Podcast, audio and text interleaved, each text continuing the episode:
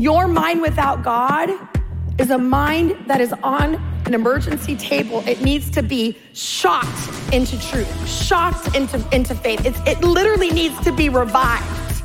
Your mind without God is leading you to death. It's leading you to destruction. It's leading you to bankruptcy emotionally, mentally, physically. But your mind with God is revived, it's delivered, it's healed, and it leads you to life and life more abundantly. Going to spend a few minutes together today, and I'm going to talk about the power of a sound mind. The power of a sound mind, because we can do a lot of things and believe a lot of things and say a lot of things, but if we don't work on our thoughts, we will not be able to walk out the kingdom like we're called to. So if you have your Bible, you can turn in your Bible to Second Corinthians chapter 10. Um, it will be on the screen. And if you didn't bring your Bible, do not worry. God will judge you for that. No, that's that's not okay. Listen, I'm totally teasing. I'm totally teasing.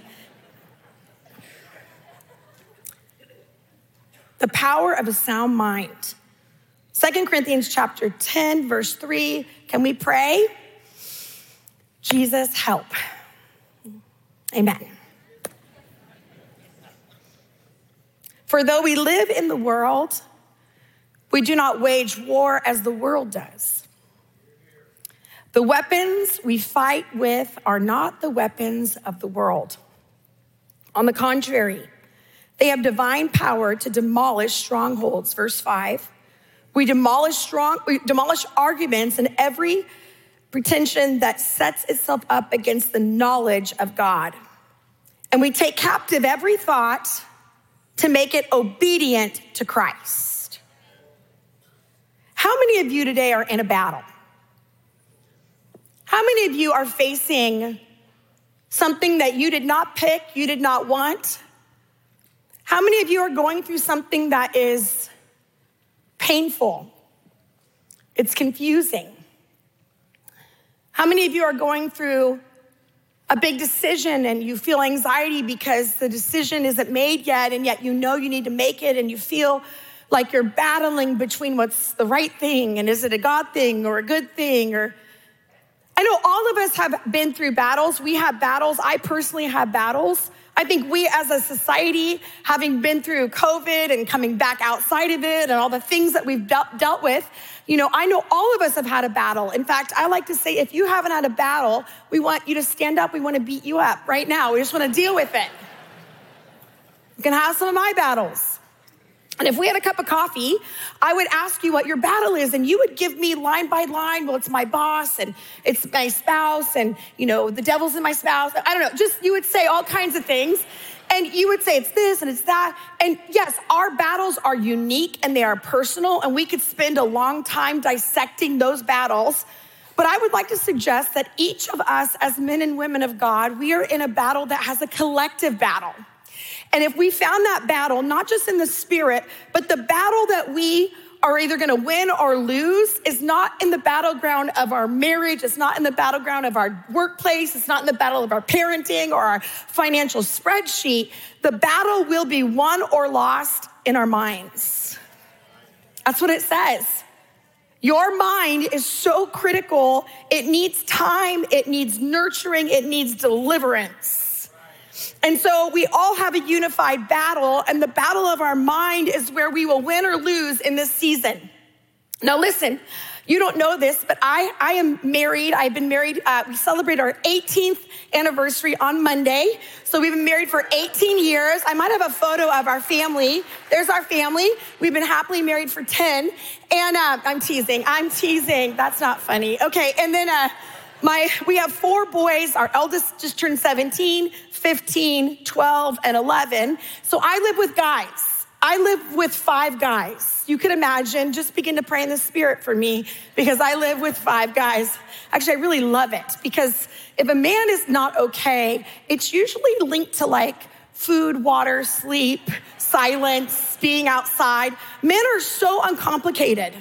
Like, I want you to know, I lived in a full female home. I have a mom, I have an identical twin sister, I have a full Italian dad who's almost a girl. And so we lived in this very And I want you to know living in a female home versus living in a male home, men, you are so simple. You are so uncomplicated. You are the clarity in the room. Like, I love you. It's true. I can go down the list. Have you eaten? Have you hit someone? Have you, no, I'm teasing. what have you done? And if a girl is not okay, and you, as their loving spouse, says, Are you hungry? She goes, What do you think? I'm, you think I'm hungry? Goes, Are you, are you exhausted? Do I look tired? It's, and, and honestly, it's because she doesn't know what's wrong. You get to go on a journey to figure out what is wrong together. So you know what I'm talking about, right?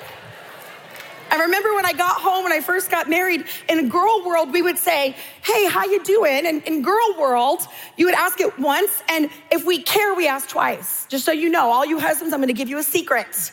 All you boyfriends, I'm going to give you a secret. With girls, we ask one time, how you doing? And that doesn't mean we really care. I'm sorry, I'm Californian. I'm just kind of honest, okay? So, but if we ask you twice, we'll go, okay, but like seriously, how are you doing? And then we're like, well, honestly, I'm not okay. I'm just really. Eh, so I, I was used to that in my house. When I got home and asked my husband, how are you doing? And he goes, I'm fine. I was like, oh, we should talk. Tell me really how you're doing. He's like, I'm fine. I'm like, Oh, you're shut down. Let me go get my coffee.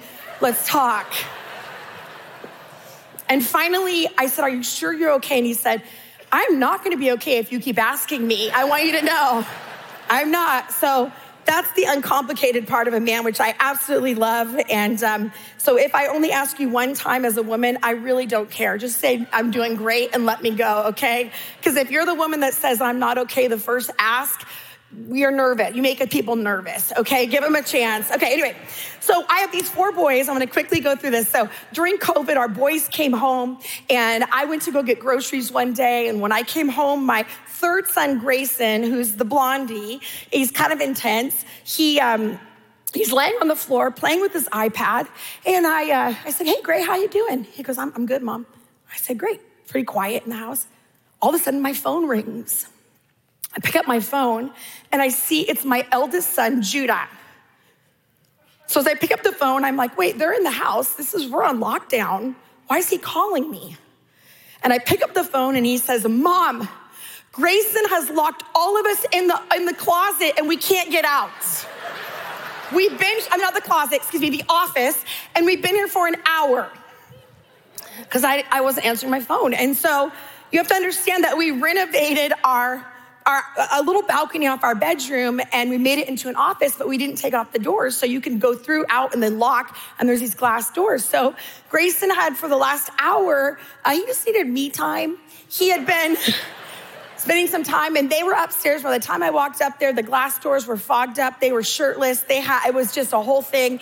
And when I walk up there, I go to open the door to say, hey, and they push past me and they are running for Grayson, to teach Grace Grayson a nice little lesson, right? How many of you know the laying on of hands, a little bit of like, hey, we love you, don't ever do that again. As I'm looking at the mind today, I'm thinking about how all of us have a battle. There are thoughts, there are mindsets that we think are no big deal, but when we are in crisis, when we are in fatigue, when we are in frustration, when we are not battling, there are things that are coming that can hurt us, take us out if we don't deal with it. If you get married and your thought is, I don't know if this is the right one, and you put it away in the upstairs office, and you start having babies, and you're picking up the wedding dress, you have the babies, you're starting and then all of a sudden, that thought is coming. It's coming when financial challenges come, or maybe your old fling reaches out to you, and all of a sudden you're like, why is this such a battle? And I want to say, because you never dealt with what was up in the office long ago. You now have created a, a, whole thing about you married the wrong one, which I don't know about you, but I think we all marry the wrong one because we don't even know what we're marrying. Can I be honest? the Bible says that two shall become one. I thought it was going to be me. And I was so disappointed. If you don't deal with it, it doesn't go away. It will defeat you eventually if you think God is not good, God doesn't show up, God doesn't heal, God doesn't save, God doesn't have a plan, and we've put it upstairs. It will come at the, at the point where it will defeat us, not because it's bigger at the time, but because it's grown bigger as we've left it alone. You see, your mind without God is at war with God. This is important. I would not have known this as a church girl. I would have thought your mind could be on neutral. I'm just on a, I'm just neutral. I'm laid back. No, the Bible does not say that our mind is neutral. It says that we are at war with God if we do not have the mind of Christ. In fact, Romans 8, 7 through 8 says, the mind governed by the flesh is hostile to God. The mind governed by the flesh is hostile to God. It does not submit to God's laws, nor can it do so. Those who are in the realm of the flesh cannot please God. Colossians 1:21 says, once you were alienated from God and were enemies in your what? Minds. You were enemies in your minds because of your evil behavior. That word alienated in the, in the, in the amplified is estranged and hostile minded towards God. You see, without God, your mind is dominated by two things. You're dominated by the enemy, and you're dominated by selfishness. What's in it for me?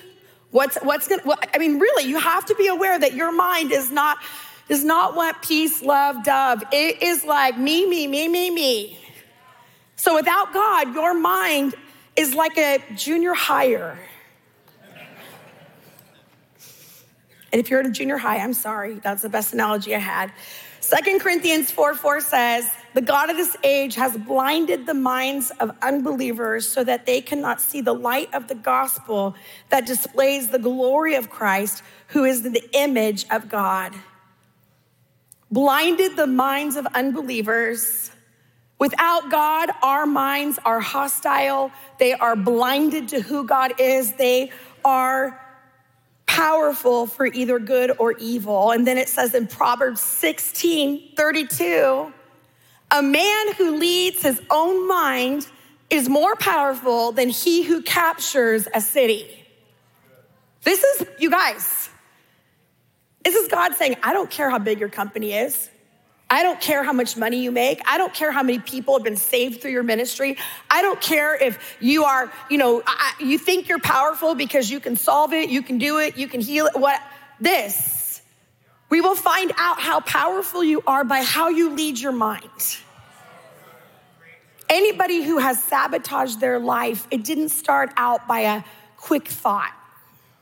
People that have had moral failures in ministry, in leadership, people that have done, have embezzled money, have hurt people. It doesn't start out with an impulse, it starts out with a thought.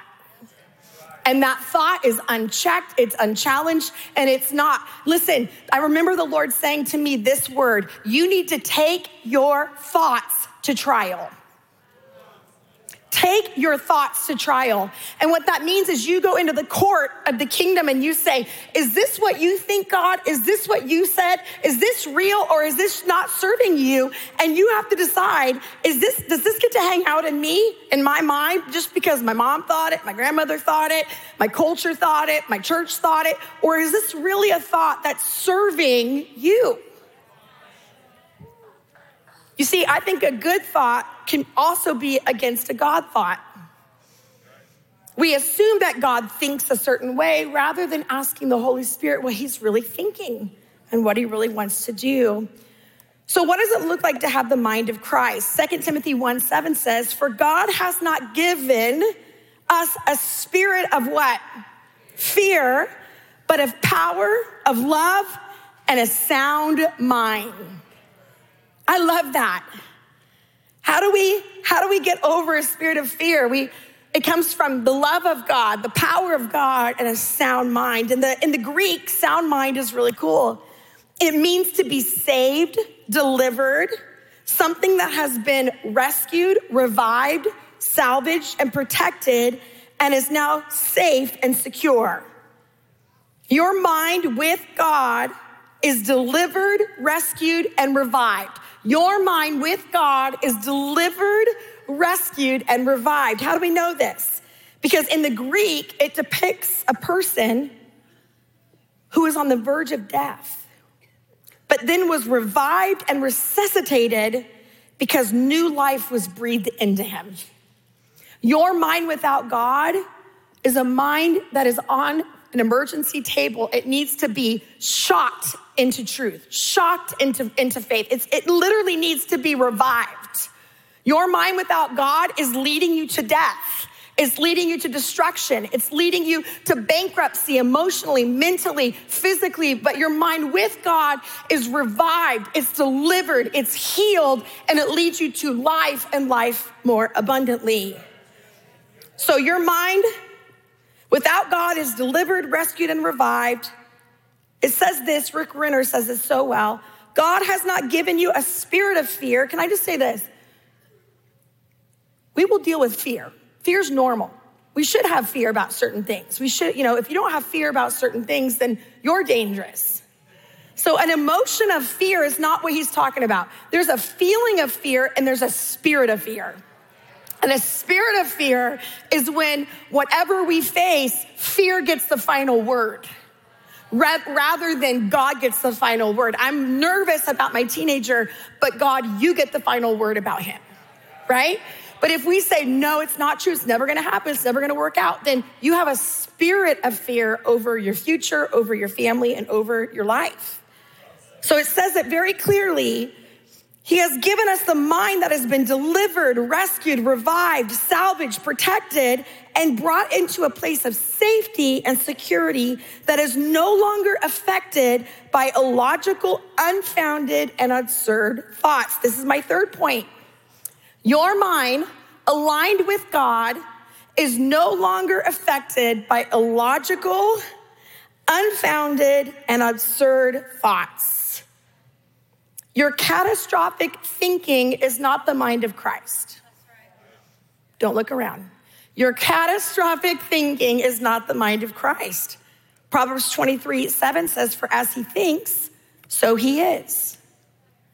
So, how do we know how to how to edit what's in our mind. I call it kind of like a mind audit. How do we figure out what thoughts are good and what thoughts are not good? And how do we begin to take authority over those things by renewing our mind? Well, the first question, I have three questions. If you're taking notes, you can write them down. What is the story I'm telling myself? What is the story I'm telling myself? It's a great way to know what you're thinking about. What is the story I'm telling myself about me, about my family, about my culture, about my finances, about my future, about that person? What is the story I'm telling myself? Second, who is controlling my mind? Who's in control of my thoughts? Now, here, this is important. You will have thousands of thoughts. I, I, I know that it's under 100,000, but I believe it's like 69,000 thoughts every single day that come your way. And most of those are, they're basically unsupervised thoughts. They just come unsupervised. And so, what's really critical is that when we take that thought that we have, we need to understand that not all thoughts are ones that we want to keep. It's almost like waves in the ocean. Which wave are you going to ride? The waves keep coming. I'm a parent, I got four boys. I got waves of like, What's it like raising a boy in this culture? How are they going to hurt each other? You know, is this is this going to be bad? You know, I have all these waves, and then I have to go. God's got a plan. I'm going to ride that wave to the beach. And I get to choose what one. Some of us think that God's gonna come in and control our thoughts. Can I just say something if you're new in the Lord and you don't know this? God does not control our minds. He wants us to have a free will, which means He wants us to stay powerful in the relationship. So God doesn't intervene and go, all those thoughts are done. Now, listen, they lose their power and authority, but but He is. The Bible says that our job as believers are to renew the mind. It's not God's job to kick out your thoughts, it's your job. It's not my job to audit your thoughts, it's your job to audit your thoughts and to figure out what's going on. And so Jesus replied, oh, the third question is this. First, what story am I telling myself? Second, who's, who's controlling my mind? Who's in control of my thoughts? And then, what conversations are you having in your mind? Did you know that they did a study on women, and the main thing that women think about is past conversations. I, I, you guys know I can tell you what men think about, but I'm in church. but one of them was sports, so I do want to say that. One of them was sports. Oh, look it up. Matthew 22, 37, Jesus said, These are the words of Jesus. He says, Love the Lord your God with all your heart and with all your soul and with all your mind. Isn't it interesting that Jesus wanted us to know that you don't have to be dumb to love God? I like love this. In fact, in the Greek, that word is intellect. Some of us act like when we come to Christ or we're people of faith that we just gotta be, we gotta be loving and dumb. And yet, what God is saying is no, no, no. You don't dismiss your intellect. You don't dismiss your logical fact fight. You don't dismiss all that. You surrender that to Him and love Him through that.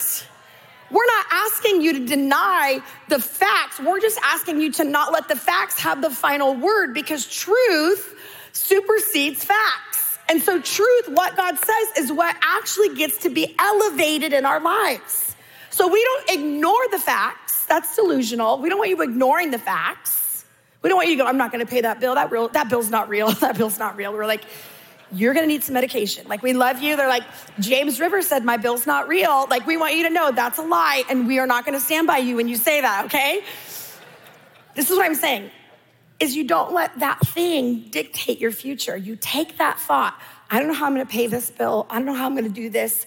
I see it. This is the fact but I'm gonna take it to trial to God and say, okay, God, you said you'll supply all my needs. You said that, that even the sparrow has a place to lay his head. You're gonna give me divine dis- direction, divine uh, uh, uh, creative ways to solve this thing and to figure it out. And even if I have to sacrifice or it's gonna get a little dark before it gets light, you said I can walk through the valley of the shadow and I will fear no evil, which means I don't just plop you out of the dark seasons, I walk with you in the dark seasons seasons. Why is that important? Because God wants you to surrender not just your heart and your soul, but your intellect, your mind. Romans 12, 2 says this, and do not be conformed to this world any longer with its superficial values and customs. Can we just say right now that the world has some superficial customs and values? Listen, if you are 18, 19, 20, 21, and you are in a college that is not a faith college or you are in high school, can I just say something to you? The enemy has been setting you up for superficial customs and values, and they are feeding you lies to get you to buy into the culture that it's all about you. It's not gonna matter. There's not gonna be any regrets. And what we are trying to tell you is, is that God has a way and a way of living that leads to life and life abundantly. You have, listen, I don't care if they're in authority, if they're telling you something that is contrary to the word of God, you can, in your heart and in your mind, and sometimes out of your mouth, say, No, I'm not gonna buy into that. I can't just, I can't go into the bedroom with someone and it not touch my soul and spirit. That's a lie. Come on. I can't just do whatever I want and ask forgiveness and it's fine. No, no, no. No. The reason God ever had us a no in our lives, this is important, this is free, it wasn't part of the message. The reason God has a no is never about control, it's always about protection.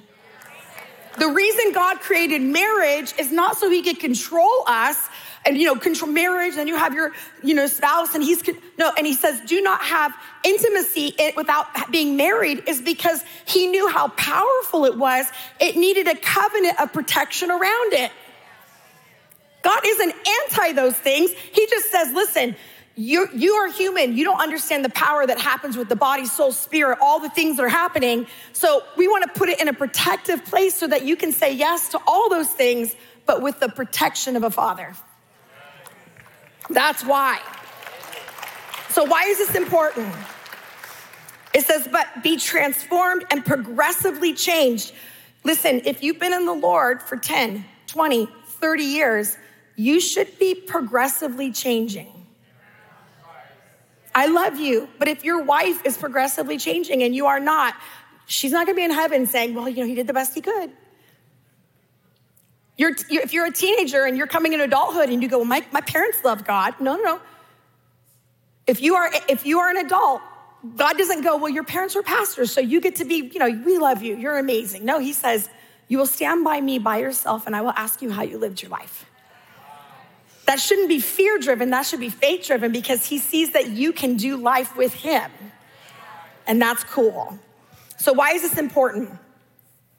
It says, as you spiritually mature by the renewing of your mind, focusing on godly values and ethical attitudes, so that you may prove for yourself what is the will of God, that which is good and acceptable and perfect in His plan and purpose for you. Some of us, we don't need altar calls, we need to go to work on our minds. Don't look around. I'm just saying, some of you want someone to pray you out of a problem, and I'm like, no, you need to renew your mind out of that problem. And that's your responsibility. And, and it's not your pastor's responsibility. It's not your spouse's responsibility. It's not your parents' It's yours to say, I'm going to take that thought to trial to say, is this really what God thinks and says over my life? We don't renew our minds to think good thoughts. This is important. We don't do the Colbie Caillat, think good thoughts, it's gonna be amazing. No, no, this is so cool. Why do we renew our mind? This is really important. You don't wanna miss this. We renew our mind, you renew your mind so you can know God's will.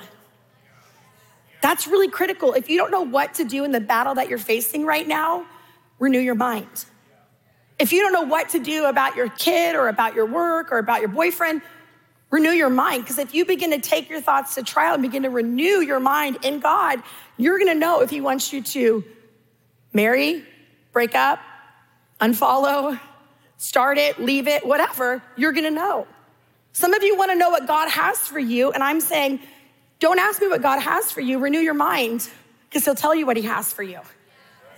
Because even if he told you what it is, if your mind is not renewed, then your mind has no faith, no hope, no love, no belief. And so I can tell you God wants to do this, and all of your unbelief, fear, anxiety, shame, blame will end up dominating that will to where it will be so powerless in your life, it won't matter. So, why is this important?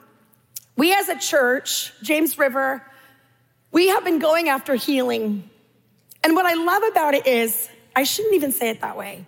I want to say that God has interrupted this environment with some radical healings and I'm amazed. I mean, I don't I hope you understand that. Like this isn't something that God is we've been trying to make happen. No, no, there has been humility. There has been I just want you to know, there has been an openness to God, do whatever you want to do. And He has used all kinds of people. This isn't one person doing all the things, it's the church praying for the church, believing for healing, seeing it, documenting it. God is doing something really special in, our, in this church. I say our church because I want to be a part of your church. I want, I want this is my church, okay? But if we don't renew our mind around what healing looks like, if we don't renew our mind about what God really said of the Bible and what He actually said was possible, it doesn't matter how many testimony videos we show, it doesn't matter how many medical documents that we show.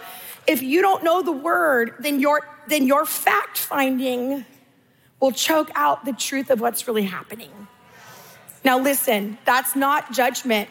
I'm telling you, you've never been here before, so take all the time you need to hear from God. Take all the time you need to search him out, to believe for healing, to see it. I'm telling you, anyone that's had healing or had anything happen, they'd be happy to talk to you because they're not in some back room, they're in our room. They'll tell you because God is initiating something beautiful in our environment. So we go, we go to work with our minds so we renew the mind so we know the will of God for our lives. Because the power of our thoughts determine our destination. Ephesians 4:23 says, "And be continually renewed in the spirit of the mind, having a fresh, untarnished mental and spiritual attitude." My last point is your current thoughts are perfectly designed to deliver your current outcome. Your current thoughts are perfectly designed to deliver your current outcome. If you don't like how life is going, don't change your city, don't change your church, don't change your spouse, change your thoughts. If you don't think that you're, you, are you are dealing with anxiety and fear, and I understand that I have as well. I, I'm not saying that there are not medical reasons for that, but I'm saying we have to actually take our thoughts and say, if I don't change how I think, I'll never change where I'm going. I'll never change my relationships. I'll never change the things that God has called me to, delivering our outcome. The Bible says in James 1 8, it says, A double minded man is unstable in all his ways. Being double minded in the Amplified, it says unstable and restless in all his ways. And then it goes on to say, he is restless in everything he thinks in everything he feels and in everything he decides. Why is that? Because you can't live in two worlds. Either God is good or he's not. Either God's got our future or he doesn't. Either God is for us or he's against us. That is how the kingdom works. And our minds, whether we think they're on neutral or they are not, our mind is picking a side each day. Our mind picks a side each day. And so if you are feeling restless, you feel restless. You go, I feel restless in my in my mind. I feel restless in how I feel about life. I feel restless about my decisions. Then I would challenge you that maybe your mind is trying to live in two places at the same time. And it's time to take your thoughts to trial and surrender them to Jesus Christ and say, You get my thoughts. I want to finish with this. The last year was the hardest year of my life. I've had hard years. I mean, I've I had four C sections in five years. You can imagine. Uh, we 2008, we lost our home, we lost our house, we packed up, had to move to a new city, start a new job. I've had hard seasons. But last year was a really hard season because after I was on the road traveling, I travel in the fall, um, I started having some pain in my body. And, you know, I've got a lot of other problems, but my problem with my body, my body's been very faithful to me. I started having this pain, and it went from a neck pain to a pinched nerve. Have you ever had a pinched nerve before? Anybody have a pinched nerve? I would like to say I've had four C sections, and a pinched nerve is worse. So if you think if your spouse has mocked you for you being a wimp, you're not. I promise. I promise. It's very painful. So I had this pinched nerve, and it would not go away week after week, month, to the point that I had had an open wound on my neck from heat packs, ice. I mean, everything I could do to get rid of this pain and it would not go away month after month after month. I finally, the pinched nerve went away. I had a, an MRI. I found out that I have stenosis in three parts of my neck and um, that I was just going to have to be in pain. That's just what it was going to be. If I did physical therapy a couple times a week and I was just tired. I was tired of being, have you ever had chronic pain? Chronic pain is, is horrible because you can't, it's a mind thing. You never know what tomorrow's going to look like. And so I had had some real victory. I'd, I'd had encounters and then prayed for healing the whole time. And I was weary. Have you ever been in a season when you're just weary and you're like, I, I love you, God, but I, this pain is getting to me? So we live on this, we live on 20 acres of this land, which sounds awesome, but I don't know if we're really land people. It's a long story, but we live on this land and um, we have a riding lawnmower, a, a John Deere. I love my riding lawnmower. Does anybody know what I'm talking about? It's amazing because you, everyone thinks you're working, but you're really sitting down. It's, it's like one of my favorite things, right? It's like, honey, you take care of the kids. I'm going to mow the lawn. And then I put my headset in. I'm listening to my music. I'm sitting down. I'm my, I don't have to do anything. And I look like I'm winning the world. And my husband said, you can mow the lawn, but just, can you tell the neighbors that you want to mow the lawn? Because it's embarrassing for me as a spouse to have you out mowing the lawn. So I'm out riding the lawnmower and I've got my headset in and all of a sudden I begin to hear this song Fear is not my future, you are right? And I'm, I'm hearing this song, Fear is not my future, you are. And I'm, and I'm, I'm singing, and, and you guys, all of a sudden I realized that I felt like suffering was my future. I felt like pain was my future. And I'm, I'm an ordained minister. Like I, I'm embarrassed to say that, that that's kind of how I thought about my life for a minute. Like I was battling suffering was going to be it. Like I was just going to be in pain forever and I, I wasn't going to get through this. And I was so tired and I tried everything and I couldn't do it. And I was overwhelmed. And, and it, he's singing, Fear is not my future. And I'm, I'm, I'm feeling all of it. And the Holy Spirit said, You think suffering is your future, but it's not your future. I'm your future. And as I begin to ride this lawnmower, I have tears streaming down my face. I got my headset in and I am yelling at the top of my lungs Fear is not my future, you are. Pain is not my future, you are. Hope is not, hopelessness is not my future, you are. And just because I partnered with worship and I partnered with what God was saying about me, all of a sudden I felt the weight of that thought come off of me. And all of a sudden I could see my future differently.